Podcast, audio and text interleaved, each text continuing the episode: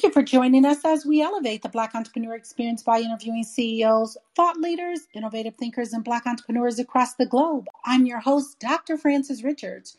Our next guest is creating a world that celebrates Blackness in all forms. And he is co founder and CEO of an all in one community platform for all creators and Web3 communities. Welcome, Brylan Markel. Yeah, no, I appreciate you for having me. I'm really excited. Let's jump right in. Fill in the gaps and share with our audience what you'd like them to know about you and Seventh Ave. Yeah, nah. So, um, like Dr. Francis uh, said, so I'm the co-founder and CEO of Seventh Ave. Uh, I'm originally from Kansas, um, but have spent most of my time uh, working in big tech. So the last tech company before starting Seventh Ave, uh, I was at the pay over time company, Affirm. Uh, then from there, during the pandemic, had an idea, got a group of friends together, and we were all like, "Hey, let's do this thing." Um, and so that led to the birth of Seventh Ave, where I'm currently based in Atlanta, and we're building it from there. But really, with Seventh Ave, uh, what we're striving to do, an opportunity that we see is, you know, over the course of the last decade, more and more folks have started to, you know, consider themselves as creators. So creators are becoming businesses in uh, in of themselves, and so we really see an opportunity, especially um, within the Black community, to provide them with tools not only to, you know, grow their audience, but also to be able to make money and build community. And so that's kind of where we're sitting at right now. Talk about why someone should join Seventh Ave. Yeah. So why why should people uh you know folks join Seventh Ave? The first thing is when we um you know just talking to creators, uh, we realize that creators are using all these different platforms to serve their community. Rather, if it's distributing content, you know, uh, on IG or TikTok and things of that nature, to you know, then they're hosting um, their courses on you know platforms like Mighty Networks or Thinkific. Um, or if they, you know, they're using Discord or Facebook groups for their community. So we saw an opportunity there to really centralize the tool, the toolkit that creators have, um, and bring it all under one platform. The second um, problem that we're seeking to solve as well is amongst the Black community. There's a there's a lot of creators that have built pretty good followings, and when I say that, I'm talking about you know they fall in the range of a thousand to about ten thousand followers, but you know they're still under the notion that a brand partnerships and things of that nature is the only way to, to be able to monetize and we like to think differently and so um, we we truly believe that you know by empowering creators to be able to you know have membership uh, communities um, but also being able to sell digital and physical products um, they can make a more sizable uh, kind of you know income from from their creation. And so um, when looking at you know why should you join seventh ave uh, yeah everything that you love about you know the current platforms that you already use as a creator you already you can get that on seventh ave. And so we, we simplified you know the current work stream for creators We want to thank our listeners for joining in. And if you have a question for Brylan or myself, just let us know and we will um, definitely let you chime in. So, talk about naming the platform Seventh Ave. Why the name Seventh Ave? Yeah, not great question. So, um, originally the platform uh, was named the Cookout, obviously because of the meaning and the association that it carries, uh, you know, across the Black diaspora. But uh, we have ran into some trademark disputes around that, uh, so we had to get creative around like truly what what what is another name that symbolizes everything that we want this platform to be, but more importantly, what we want this community to you know exist as. And so when we started to explore names, Seventh Ave stood out for a few reasons. The first reason it stood out is seven is a is a prime number, um, meaning you know it only can be divided by itself. And so when we look at what we're trying to do, not only you know across the Black diaspora, but also across the whole creator economy, we believe that we're stronger together than apart. The second thing is when it comes to you know the number seven, uh, it's a number of completion. And so we thought this was the perfect opportunity to really, you know, bring bring together that full holistic experience. Um, so that's why we named it that. And then the third thing as well is when we look globally, given we want Seventh Ave to be a global platform, numbers are recognizable across different cultures, you know, ethnicities, things of that nature. And so that's why we ended up going with the number seven. Brylan, talk about raising capital raising capital and Marlon Nichols of Mac VC? Yeah, nah, great question. So we've been lucky to uh, be able to raise, you know, venture capital from from some pretty, uh, you know, big names across the space. Um, Marlon and, and Mac Ventures being one, Arlan, uh, Hamilton, and Backstage Capital being another. And then also Twitter uh, is also an investor in our company, along with a hundred different uh, Black angel investors as well.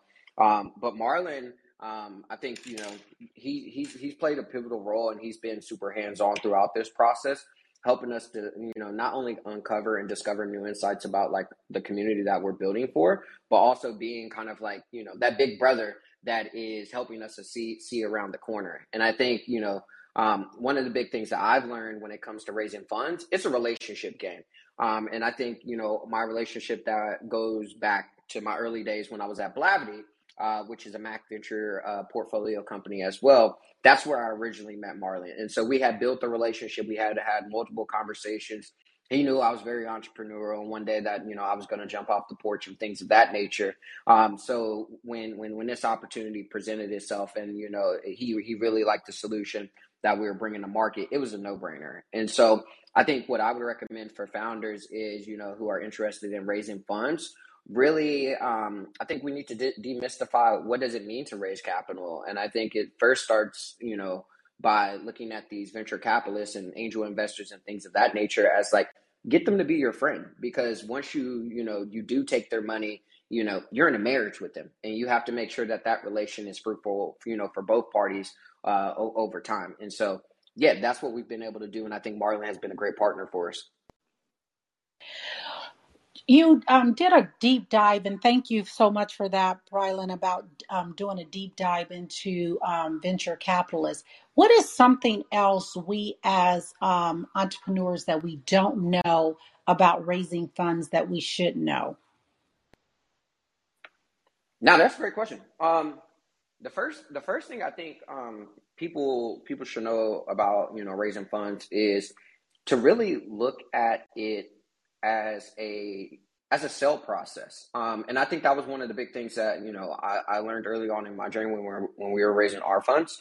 Um, essentially what i mean by that is sales is a numbers game and it's the same thing with you know raising venture capital and so we had to reach out to over 300 different vcs um, in order to close you know a small percentage of them to you know raise over the three the three million dollar seed round that we were able to raise and so i think you know the first misconception is you know people people think if you reach out to a handful of people like you know they're going to say yes and they're going to give money. That's that's just not the rea- reality. You're going to have to put in some work. But I think the back thing of that as well is, you know, you also have to have a strategy. So one of the things that we we did when we were, you know, raising funds was we prioritized, you know, the 300 different investors that we wanted to reach out to with the first few investors that we were reaching out to, you know, being kind of like test calls where we can learn the questions and get into the psychology of different investors. So when we got to the people that we did want to actually, you know, partner with, a we already knew what they were coming with. The third thing that I would say as well is when it comes to you know just the pitch deck and things of that nature. Too often we I, I think in the early days um, we like to we like to think that you know there's a one size fit all, and I think how you pitch when you, you're a pre seed or a seed stage company versus when you're Series A and kind of beyond is totally different. And in the early days, you really got to rely on your story, your vision, and more importantly, like the team that is building this. And so I think when it comes to, you know, that, those things of, uh, you know, in, in relation to investing, those are typically things that are overlooked and we tend to over index on things that just aren't important. And so I would say that, but um, the last thing I would say that I kind of just learned across this as well is, like I said earlier, money this money game is a relationship game. So um, as founders and as builders like make sure you're building those relationships rather if it's with other founders who can int- introduce you to their investors or you know um, also just you know other vcs and things of that nature. Just reach out. Just want to learn. Like and, and, and, and, and don't don't try to position yourself where like you need them more than they need you just because if they do decide to invest in you there's a whole there's a whole lot of complexity that I, I can get into when it comes to like you know the deals and things of that nature you're not going to have any leverage and so those are just some of the things that i've learned you know uh, raising our our, our our our seed round Great information. And we want to thank our audience for joining in. And if they have a question, just let us know. Brylan, fill in the gap. Thank you, pandemic, because. Thank you, pandemic, because it provided us. Uh, I think it provided builders and creators a lot more time to explore the ideas that they that they have. Now, talk about someone um, joining the app. If in fact the app is available both for Android and iPhone users. Yeah, that is correct. So we currently exist, um, you know, on, on, on, on iOS and Android platforms. We're in the process of rolling it out via web as well.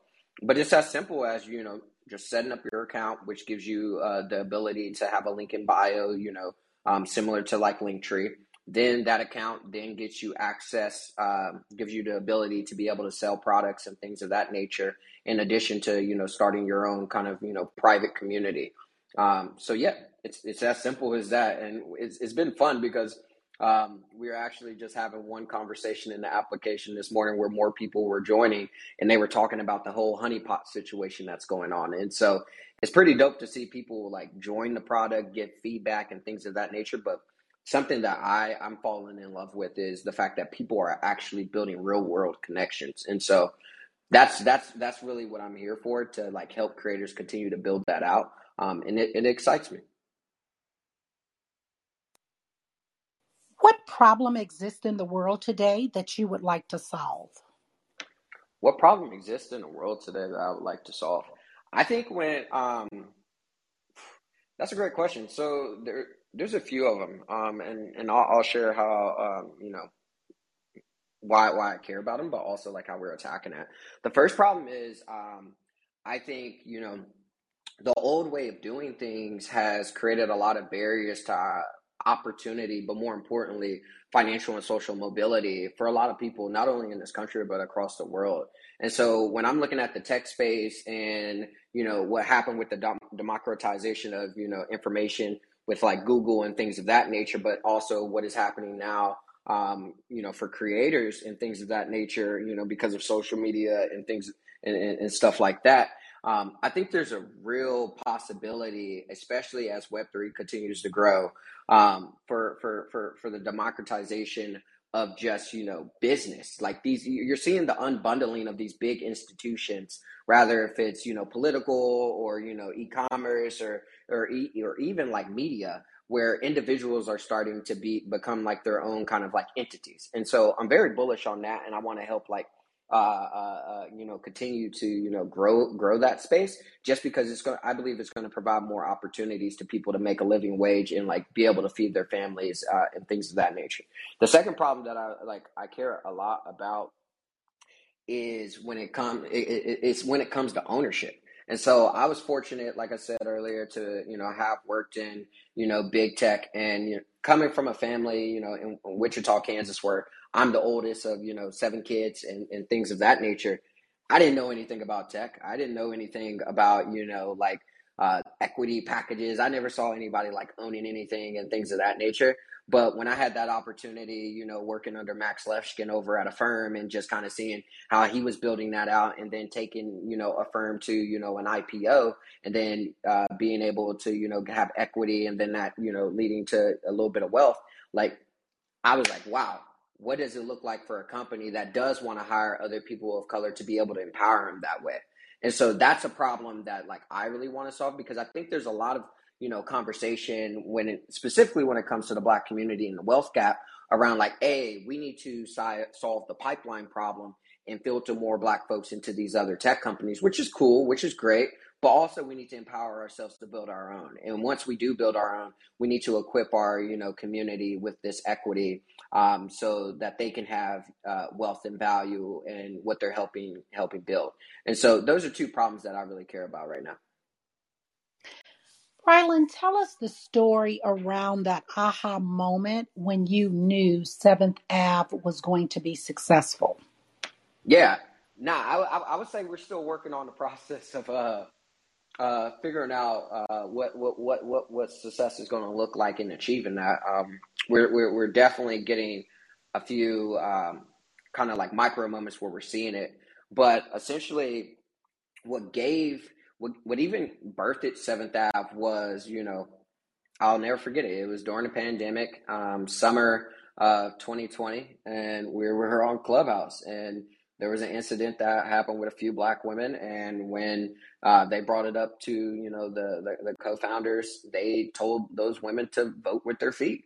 And i'll never forget it. Like i built a website very quickly. Um, my roommate at the time got on stage and said like hey we're building a cookout.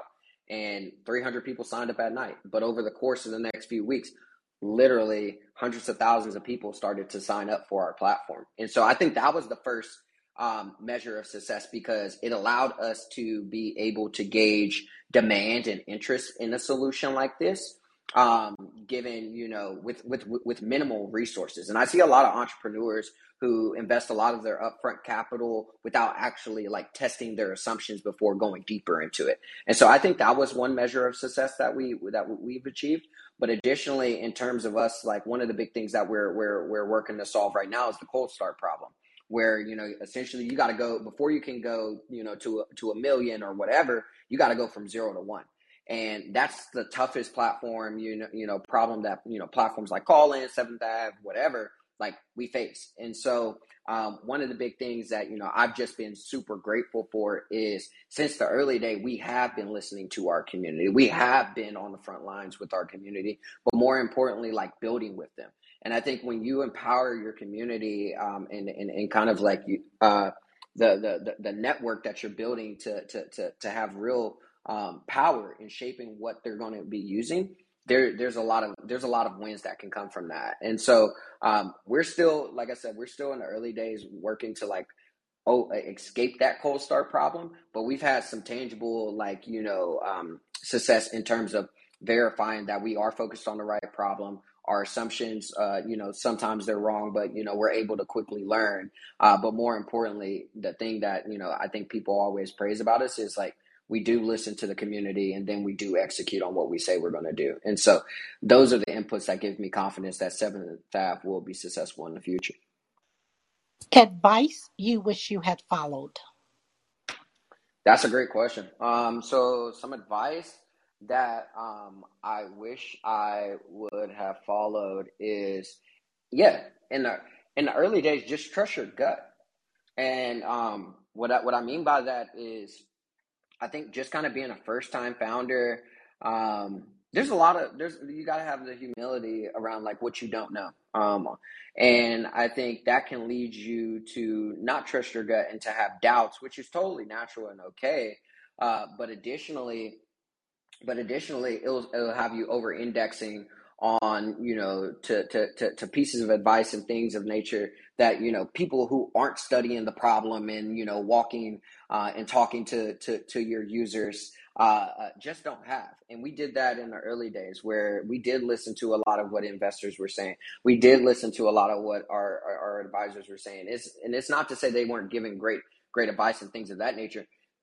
I personally just believe they just weren't in it you know, as deep as we were. And, and that's totally okay because they have other things that they need to focus on. And so, what I would say is, you know, when it comes to, you know, for entrepreneurs, I'm a true believer in, you know, having strong opinions, but keeping them loosely held. So, like, you have to be able to discern and think for yourself around, like, does this actually make sense for for my situation and for what we're currently facing today um, and, and, and, and if you believe it doesn't like really trust your gut um, and, and because at the end of the day, this game is all about iterations, and that's just something like as a leader of you know Seventh Ave, I've grown more comfortable and confident in in saying like, hey, you know what? Like if I don't think that's something you know we we we should implement or should you know um, uh, just kind of build upon, like I'm confident saying no nowadays. Where you know in the early days I was kind of shy about it.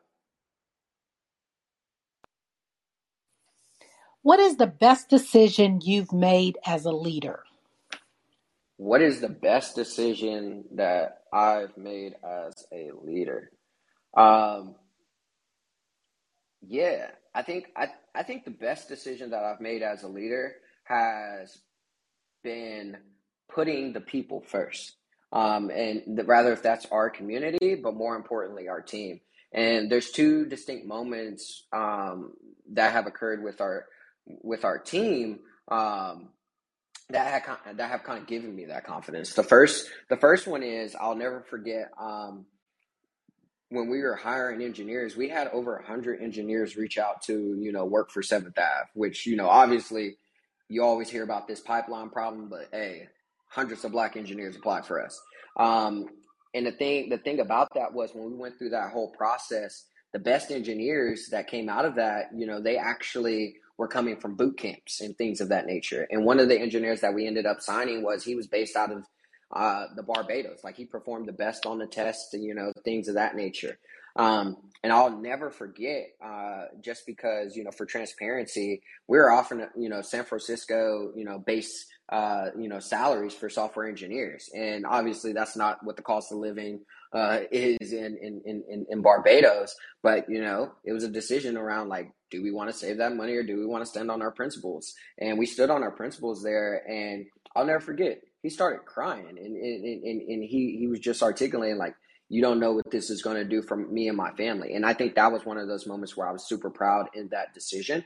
Um, the second time as well is, you know, when building companies, sometimes it's not going to work out when, when, when, when between uh, team members. Sometimes you have different visions. Sometimes you have different ways that you want to approach things. And sometimes you, you know, you do have to make those hard calls as a leader to, you know, you know, part ways. And I think that uh, we did have to part ways um, with one of our co-founders, and that was one of the hardest, uh, you know, decisions that I've ever had to make in my life because you know that was my best friend. Um, but in the long run, I knew it was, you know, going to be better not only for the company, but you know, for for that co-founder as well. Just because the direction and what we thought, you know, we we we, we were building, you know, at that time was ultimately going to end up changing. And so, yeah, like that's the best decision that I've made. Is like making sure that I always put this team, um, this team first. And as a result, um, I know for a fact when things have gotten rocky with Seventh Ave, um, all those people, you know, everyone on my team, they're people that I would take into an alley with me and in, in, into any fight, and they're bought in, um, and and that's just something you know that is priceless. What is your company's culture? Nah, great question. So, man, it's actually really crazy because you know one of the big uh, things popping up across Web three right now is this idea of a decentralized autonomous organization, and I like to think that we pretty much were operating that way before you know things um, before before that term even became popularized. And uh, so my my team we've some when we first got together, a lot of us didn't even know each other. Um, it was just simple Instagram messages, LinkedIn messages of like, hey, I think this is dope. I want to work on it. Cool. Um, and so it's really been, uh, uh, I would say, we're, we're, we're, a team filled with a lot of passion um, that come from a host of different backgrounds, it, eh, which has contributed to that you know mission of celebrating blackness in all its forms. Um, but additionally, everyone we, we, we like to believe in a culture of meritocracy where the best ideas win. And I know where essentially, like I said, I'm, I have strong opinions, but if someone on my teams comes with a better idea, bet, let's try it out. The other thing that I would say as well, we've built a culture of learning. So we view everything as an experiment. Like nothing is ever final. Like we we, we understand that, you know, there are going to be times where we're going to make, you know, the right assumption and that's going to lead to positive income uh, outcomes and, you know, impact. But most of the time we are going to make a lot of you know wrong assumptions and and, and we're going to have to move fast and i've just appreciated my team being open to you know us getting things wrong but also being willing to you know show uh, basically shed old patterns and old ways of thinking to align ourselves with truth. And then the last thing i would say about our our, our team culture um, is something you know I remember watching a YouTube video years ago where uh, Ch- Chamath Palihapitiya, when he was, you know, leading growth over at Facebook, he said, um, "You can't believe your, your you can't believe your own bullshit," and that's one of been one of the things that we've really embraced as a team as well because it's very easy for entrepreneurs i've seen it, it, you know we ran into this in the early days where we were believing you know everything that we were thinking without kind of testing those assumptions. And it, it will lead you down uh, the wrong path you know really fast um, and, and, and, and it will essentially kill your company and so those are things i'm proud of when it comes to you know our company culture that we've been able to build um, and, and, and have contributed to our success as a team. Tell us your why. Why did you start Seventh Ave? Yeah, why did I start Seventh Ave? Um, yeah, so I think it just ties back to those two problems that I outlined earlier, where you know, one going back to you know really caring uh, uh, about social and financial mobility and having that firsthand experience, you know, kind of growing up the way that I did. Um, it's that that has always kind of touched my heart, and I think kind of working in big tech that even you know put fuel to the to, to the flame just because yeah most of the time i was the only one that looked like me um, you know working at these companies and then also just understand having that experience of you know what ownership can do when you're a part of great teams and you build something of value. And so, really, my why comes back to, you know, I definitely want to be someone that contributes uh, uh, to making the world a better place. But you know, I look at I look at look at myself as like a coach. The way I want to achieve that is by helping others be successful. And I think you know, uh, there's a lot of people that share a common mission, and if you can get those brilliant people you know, who have that passion for that mission together, there's some unique things and, and pretty beautiful things that can come out of that. And so my why is really, you know, tied back to like, how can I help people become better people, you know, by using the vehicle of business to solve hard problems for the world. Brylan, what is your best discovery? What is my best discovery? Um, my be- I would say my best discovery is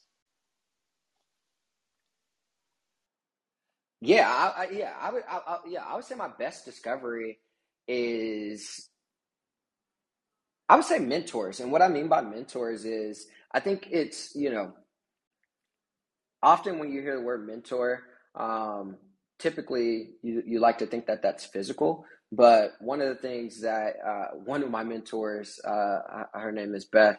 Um, she told me early on was like mentors can come from anywhere, rather if it's books um, or if it's just people that you follow on Twitter. And for me, you know, just viewing the world through that lens, I, I, believe I can learn from anyone. And I already have the confidence that I can learn anything in the world um, and, and, and apply it. And so that has just kind of been something that uh, uh, that has fueled me and continue to propel me um, just because as I learn more, I, I start to see how much I don't know. Um, and, and it just provides a new lens in terms of, you know, how I can interact with the world and, and, and make this world a more compassionate place. Um, and so, yeah, I would say that's been the biggest thing uh, for me is like breaking that belief that, you know, mentors, you know, just have to be physical. Um, and then on top of that, just being really good uh, with, you know, discovering the, the the best people to to to find this information who are achieving the things that I want to do. And so most of the time, you know, I'm just thinking growing up in Wichita, Kansas, I would have never thought to, you know, that I would be able to talk to like Marc Andreessen, you know, and, and, and folks of that nature who, have built these iconic companies. But guess what? I can follow their tweets. I can see what they're thinking and I can dive into it and form my own opinions based off the same sources of information that they have that they made. And so I've just been able to, you know, yeah, just learn a lot and, and, and, and just develop an expansive view and toolkit, um, you know, just from like, yeah, looking at, hey, mentors can come from anywhere.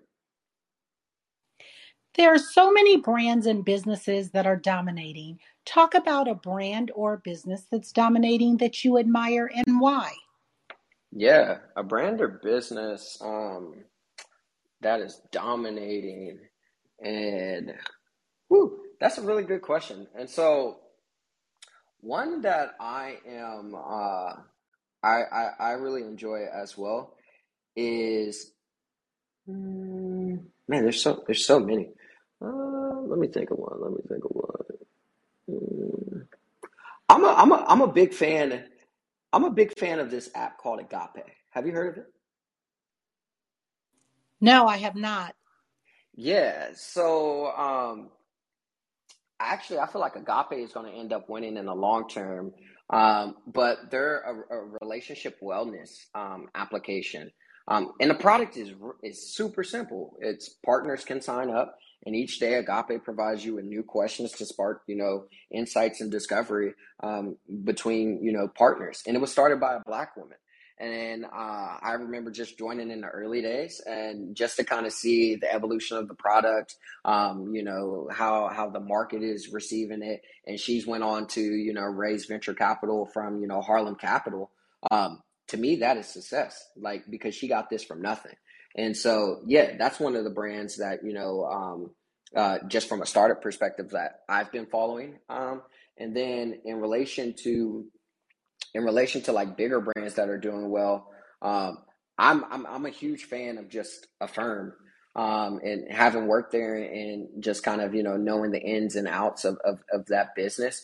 They truly do mean it when they say you know honest financing all the way down to the policy decisions uh, around you know never charging late fees for you know late payments and things of that nature all the way to how they design you know their algorithms and things of that nature to make those credit decisions uh, even to you know how the business is set up and it makes its money. Like it's really a beautiful thing and low key it's an intricate piece of art um, that has take place there. And so i'm just extremely grateful that you know, I was able to, you know, sit, have a seat at the table and just kind of learn these things. But more importantly, like Max Levchin, he was the founder of PayPal, and just seeing, you know, how he was thinking about business, especially during the pandemic, was just eye opening. And so, Agape and the firm would be two, you know, successful brands right now that you know uh, I really admire.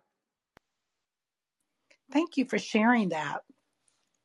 What have you not done in life that you dream about often that you would like to do? Yeah, what is one thing I great question. Um yeah, I would I would I would I would say I would say build a family. And um that's something that I dream about often. Just having come from from from a large family myself, um it does put a lot of pressure on me just because yeah, I, I, I I'm I'm the unicorn of the family. Like none of my siblings are doing what I'm doing. None of my siblings, you know, went to college and things of that nature, and it doesn't look like they will, which is totally okay. And there's that, that's not anything to like kind of judge them on. Um, but that does it does look in terms of like my family tree, things are going to be you know pretty cyclical um, and, and, and things of that nature. And so I do dr- dream of like you know building this family where I can financially support, uh, you know, my family's, you know, ideas uh, with the wealth that I've been able to create, but more importantly, help them travel the world. I never traveled when I was a kid. I didn't know. I couldn't tell you the difference between Kansas and California because I never left my state. Um, and I, you know, I know a lot of people just kind of growing up who still, you know, have not left. And so, yeah, family is something that I dream about often, and I want to use the impact that I'm able to create through business as a vehicle, um, you know, to to to build something unique there. Brylan, I want you to have a monologue. I want you to name this person, living or not. They have inspired you so much. What are you saying to that person and name that person? Yeah, what am I saying to that person and name that person?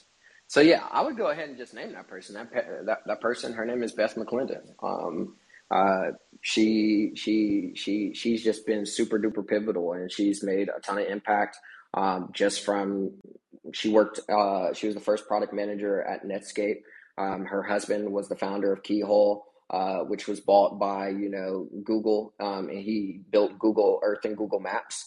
Um, and I just happened to meet them when, you know, I was uh, going to school at the University of Kansas. And at that time, I was working a server, server job where um, I literally, for two years, woke up at 5 a.m. every morning and she would sit at the same table because they, they owned a condo on top of on top of the hotel. Um, every morning at 6 a.m. she came, got her coffee, read her newspaper, and it was just I'm just extremely grateful that she just happened to say like, "Hey, I've been watching you for a year and a half grind. You're here on time every single day. What do you want to do?"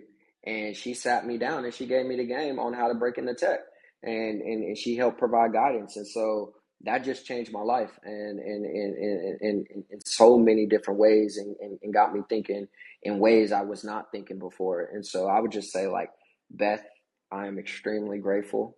Um, I, I, I, I, I, I, I, yeah, I, I view you as like a motherly figure to me. Um, and everything that I have done and I will go on to do, it will be because you planted that seed in me and helped me get through tough moments when there were times I, I, I didn't I, I couldn't see myself making it through. And so yeah, Beth McClendon, she's her. She's she's she's she's damn near I, I would say her uh, and, and another person in my life, they've they've had the most impact. Um, and I just want to continue to make you know them proud. Um, on top of that, you know, making my mom and my grandpa proud as well.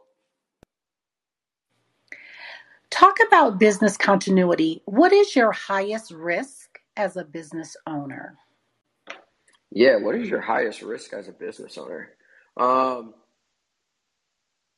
yeah, I think I I'm gonna be honest. Anything that impacts the money, because without without the money, you don't have the time, and without the time, you can't build and you can't continue to move your business forward. And so, um, especially in the context of a startup, you know, a venture backed startup, it's it's it's anything that either impacts revenue if you are bringing in revenue or impacts your ability to raise funds and so one of the biggest risks that we're highly um, cognizant of right now is yeah we're potentially on the verge of going into a recession what does that mean when it comes to you know being able to raise uh, subsequent uh, rounds in the future uh, and things of that nature. Because historically, you know, as the capital markets uh, grow up, so do the private equity markets as well. Um, and so, yeah, I would say I truly now understand what people mean when they say cash is king. Um, just because, like I said, without the cash, you don't have the time, and without the time, you can't continue to build. Looking back, what are you most proud of? Woo looking back, what am I most proud of? Um, yeah, what I would say I am most proud of is I'll never forget after freshman year in high school.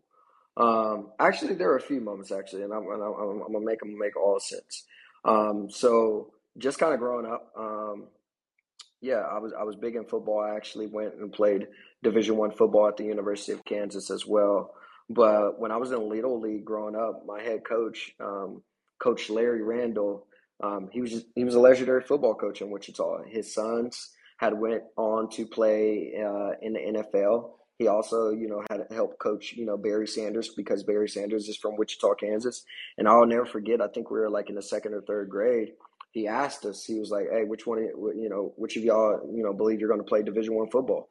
and you know me not knowing what what what that meant or what that entailed and how I was going to do it, I was the only one that raised my hand, and he just overly invested in me all the way to you know it was I, I was one of the best athletes on our team, but I was also one of the smallest, and uh, he had me playing center.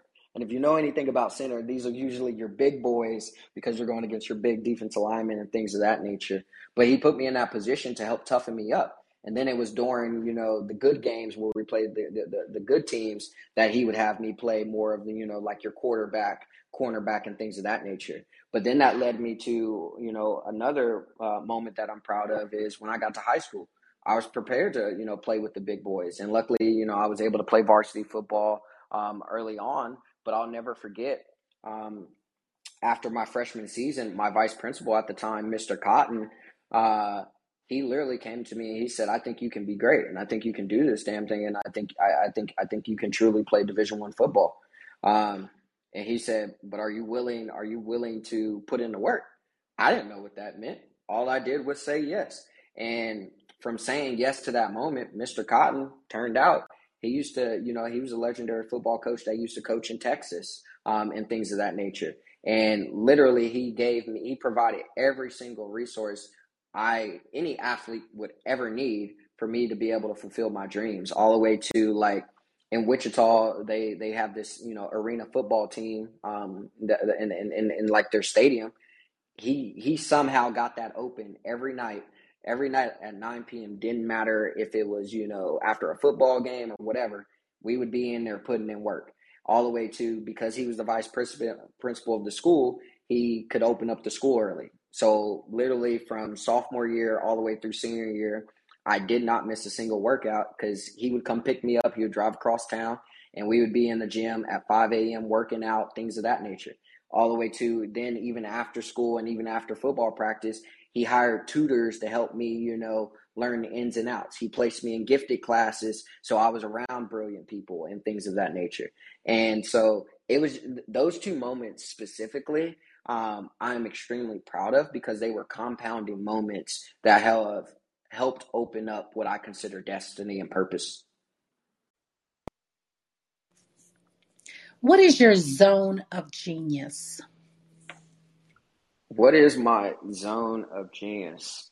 Um, I would say my zone of genius is my ability to take in um, information, synthesize it, be able to think about it in an original way, and then be able, like, just have the courage to go out there and try it. Um, I think that's that's where you know I work in my genius. Looking forward, where do you hope for Seventh Ave to be in the next five years? Yeah, so in the next five years, um, we're we're we're we're going to be saying Seventh Ave um, is a is the essential infrastructure for creators to be able to get paid being themselves. Um, same way, same way today, you know, water and things of that nature are utilities that are like must haves. Um, Seventh Ave will be a must have for all creators um, if not in, in, in the US, hopefully globally as well.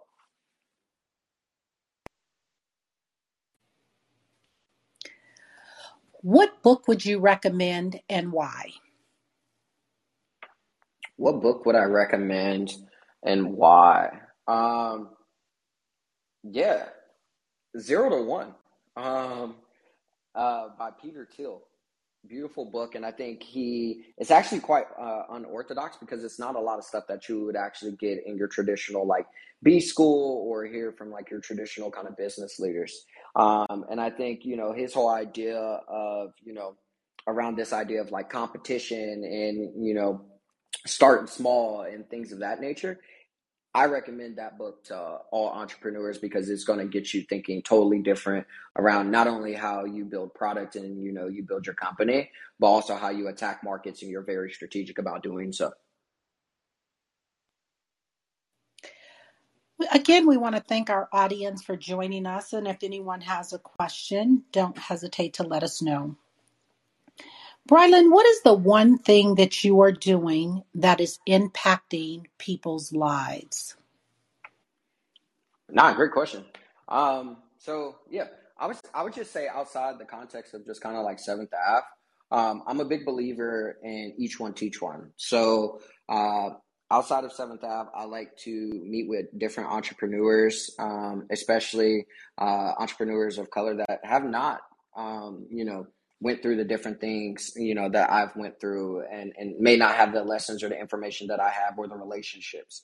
And I like to equip them with that um, just because I do believe right now is the time to build. And the one thing I would hate for you know people who have that aspiration uh, to have to experience is you know doubt or this idea of like hey because I don't know I I, I don't want to get started and so outside of just Seventh Ave, I meet with a lot of different entrepreneurs where I help advise them on, you know, things uh, such as like fundraising or even if it's like their product strategy or, you know, helping them come up with innovative business models. Um, it's just something that I, I, I, truly enjoy and I have people do for me. Um, so it's only right that I do it for others. Who are your top two influencers in your life and what lessons do they teach you? Yeah, so who are my top two influencers in my life, and then um, what what lessons did they teach me? Um, man, actually, this is crazy. So the first one I would say, um, like I said, um, I would say Beth. And one of the things that she she taught me, and I'll never forget it, was you know um, the builders always win. And um, I remember she sat me down at a table, uh, and she was like, "If you want to break into tech, tech, you need to build something." And so uh, it was actually crazy because when I was in college, I actually dropped out for a year um, and attempted to build a digital bank. And then when I even came back, she was like, "Just just make sure that you pass your classes, you know, with at least D's." Um, but spend majority of your time actually, you know, continuing to build and like hone your skills because when you when you do interview for these big tech companies you're going to have this portfolio of all these different projects and things that you've actually tangibly built and got real world feedback on rather than just you know this theoretical knowledge. And so beth is definitely one of them and then someone else that i would add as well is um, he's actually he's actually on our team um, but i consider him like a big brother to me um, and, and his name is jadrian uh, he's a realist. And I think uh, the thing I really appreciate about Jay is um, he he he's not afraid to to make those hard calls and to make the have those you know difficult conversations. And one of the things that he did teach me was you know when you frame something as a tough conversation or a hard conversation, it's going to naturally be that. And so um, that's just very important because I feel like it's it's made me a leader. And you know, as any leader, any builder kind of knows, there are going to be times where you know things are there, there, there's going to be some friction. And if, if you can't ha- ha- have those you know conversations uh, with people especially to help raise them back up to you know your bar or communicate when when when things aren't meeting the expectations um, you essentially become an enabler. And, and, and when you what you enable essentially will help you know either lead you to success or failure. And so those are the two people um, that I would say have been, you know, huge influences in my life. Brylan, let's talk about legacy. When it's all said and done, how do you want to be remembered? Yeah, not a great question. And so um, I actually have this written uh, in a doc that Beth had me write right before I graduated uh, school in 2018. Um, but from a professional lens, I I just want to be known as a leader that helped his people, you know, become better people. Um, and, and, and that's just truly, you know, how I just want to show up, you know, through my work, but also the impact that I'm able to have on communities. Um, and then from just kind of a business standpoint, like I want to be remembered for, you know, helping uh, communities of color, um, you know, uh, increase their social and financial mobility. And then um, just kind of overall, just kind of summing that up, the last thing is Brylan was a family man. Brylan took care of his home. Brylan loved his wife. Brylan, you know, you know, gave his kids experiences that you know equipped them with the the right values and mental models to be able to you know go out there and live, live productive lives as well. And so, yeah, those are the things that I care about, and you know, I'm I'm taking actionable steps right now um, to write that legacy. Brylan, if you conducted this interview, what is the one question you would have asked yourself? I want you to ask the question and answer it. Yeah, no, that's a great question. Um, the one question I would I I would ask myself is like, yeah, it's cool that you have all this confidence. It's cool that you've taken all this risk. Um, but what scares you? And my answer to that question would have been um, just this idea that I still grip with this insecurity that I don't have no safety net and there's nothing for me to fall back on. And so that's what continues to push me and propel me forward and make makes me, you know, want to go so hard. Because in my head, like, yeah, rather if it's, you know, working um, you know, at big tech or uh, you know, building seventh Ave, if that doesn't work out, I don't I can't run back to my family or you know think, think things of that nature. Like i can't you know rely on my family to be able to say like hey like you know i get i get i get that you lost your job. Come home you know live with us. You know we'll make sure that you're good until you get back on your feet. I have to do that.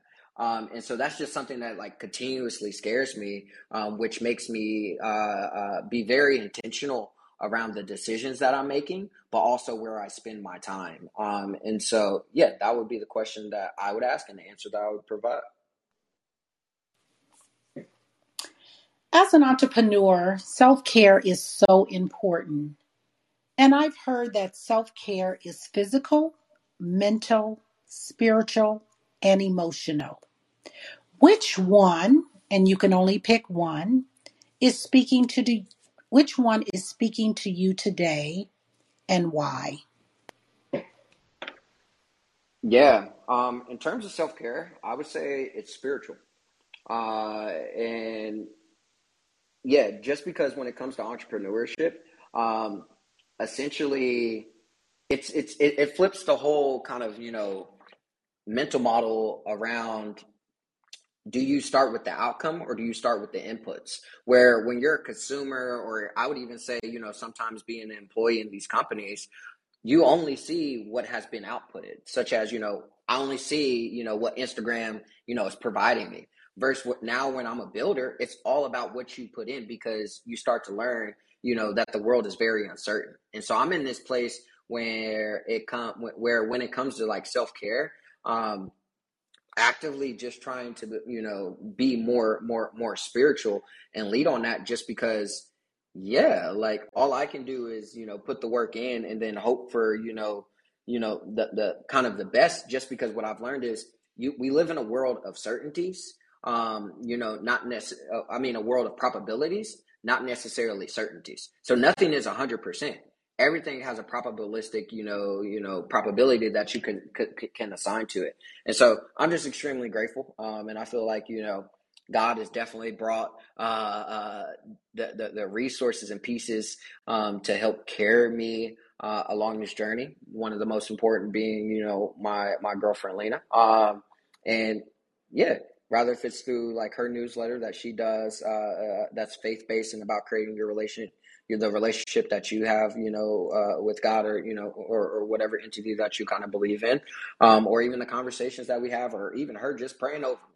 Like that is much needed um, just because sometimes uncertainty is a lot to, you know, carry on my shoulders.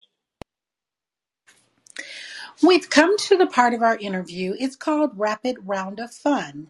I'm going to give you a series of questions, and I'd like you to give me very quick answers. If there's something you desire not to answer, feel free to say pass. Are you ready for the rapid round of fun? I'm excited. Your favorite color? Uh, blue. Your ideal car? Kia K5. Your favorite holiday? Don't have one. Work out or hit the couch?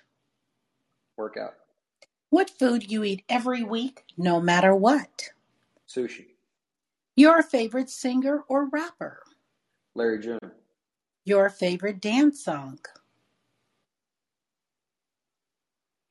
Uh, Passionfruit by Drake. You relax doing what? Reading. The last movie you saw? Blood Sisters. Brylan Marco, thank you so much for joining us on Black Entrepreneur Experience Podcast Live. Before we let you go, why don't you share with our audience the best way for them to connect with you and to join Seventh Ave, the platform? Feel free to leave all your social media handles. Yeah.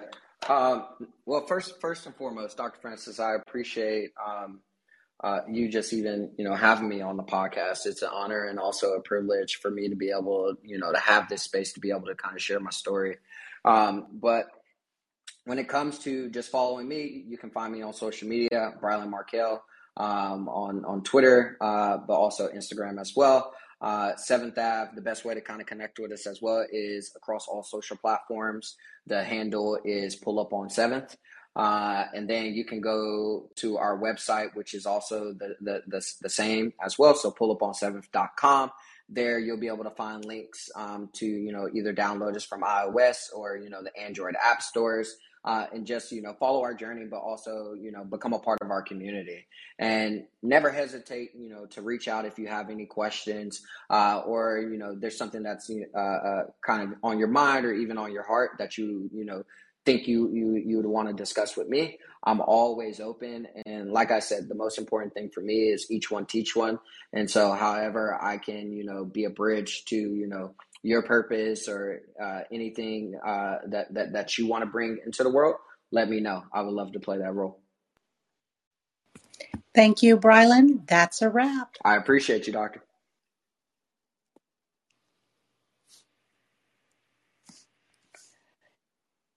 Thank you, and thank our audience for joining us. We appreciate you.